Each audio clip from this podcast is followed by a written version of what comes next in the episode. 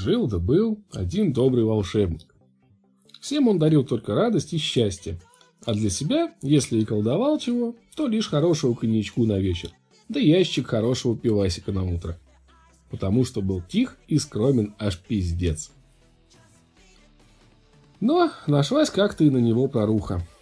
Наколдовал он однажды для выпивки в компании заядлых корешей здоровую бутыль алкоголя – и то ли силу не рассчитал, то ли колдовство подвела. А вещь эта тонкая и наукой до конца еще не изученная.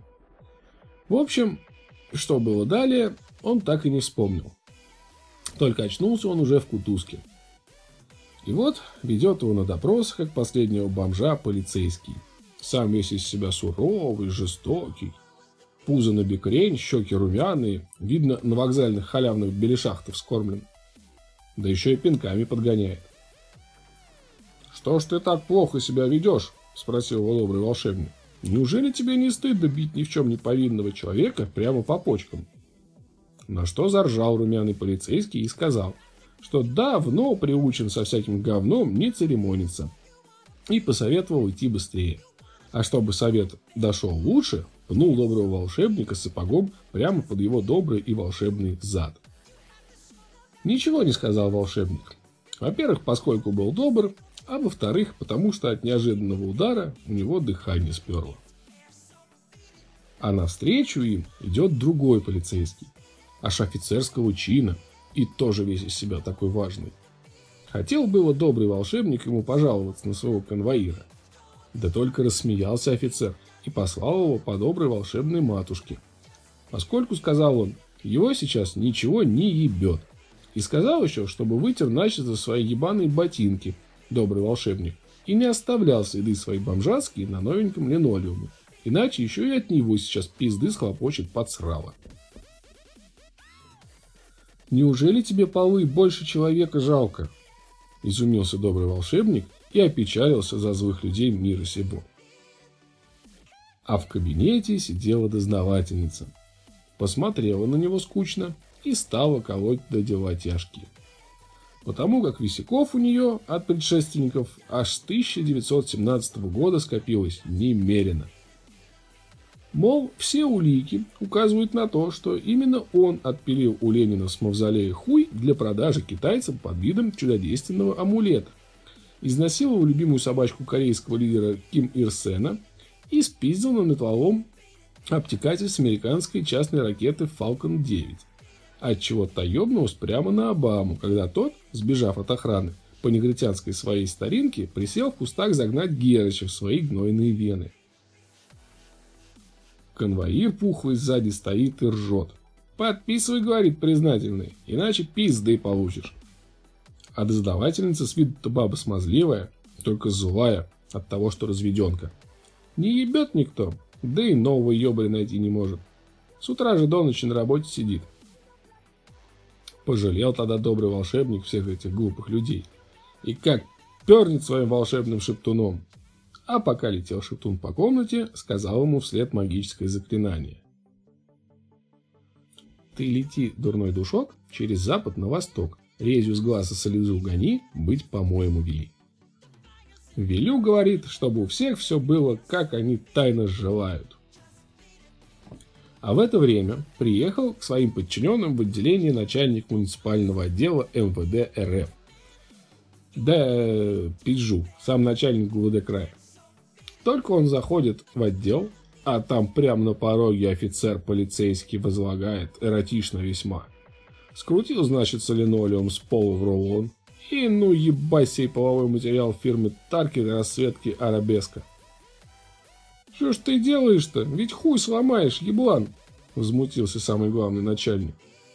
Офицер же ему в ответ. «Отъебись от меня, дурень! Я ж не в целку пихаю свой агрегат, Понятия имею. Я ж там дырочку спецом отверткой проковырял и гандон надел с усиками. Идет начальник дальше. А там все чудеснее. Сидит в позе орла полицейский румяный и пухлощекий и срет прямо на свою фуражку.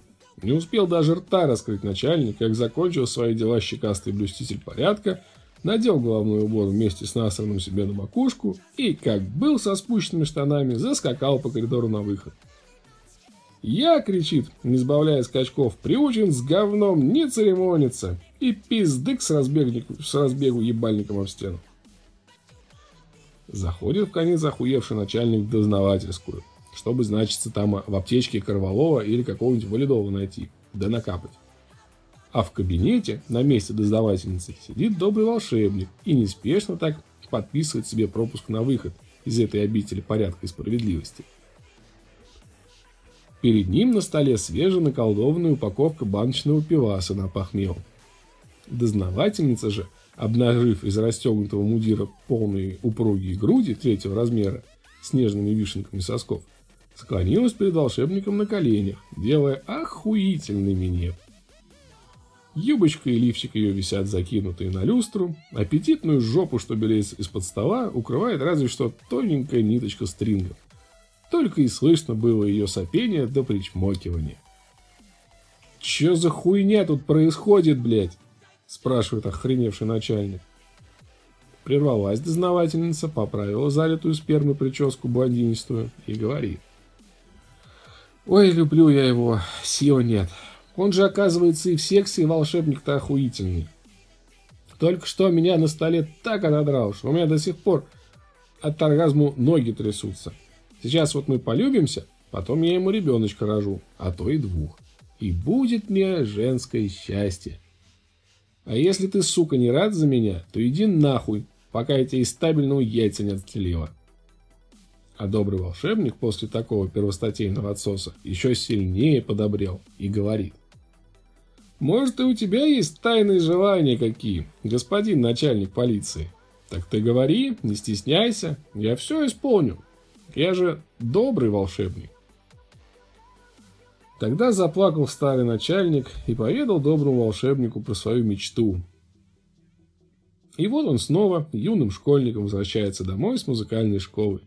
Несет в футляре скрипочку, а навстречу ему дядечка-милиционер – Весь из себя такой строгий, важный, в портупее. И даже пистолет есть в кобуре. Увидел, как на него малыш вылупился, улыбнулся так важно и говорит. Что, нравится пистолет? От подрастешь, поступишь в школу милиции. Будешь там хорошо учиться, и тебе такой же выдадут. Хочешь, малыш, стать милиционером? На что школьник с криком «Да пошел ты нахуй, мусор!» Как уебет мента скрипочкой и как припустит по аллеечке с зигзагом в пизду подальше. Чтобы вырасти охуительным композитором и скрипачом-виртуозом, коим и мечтал быть все свои потраченные на службу полиции годы. На том и сказочки конец. А кто слушал, молодец.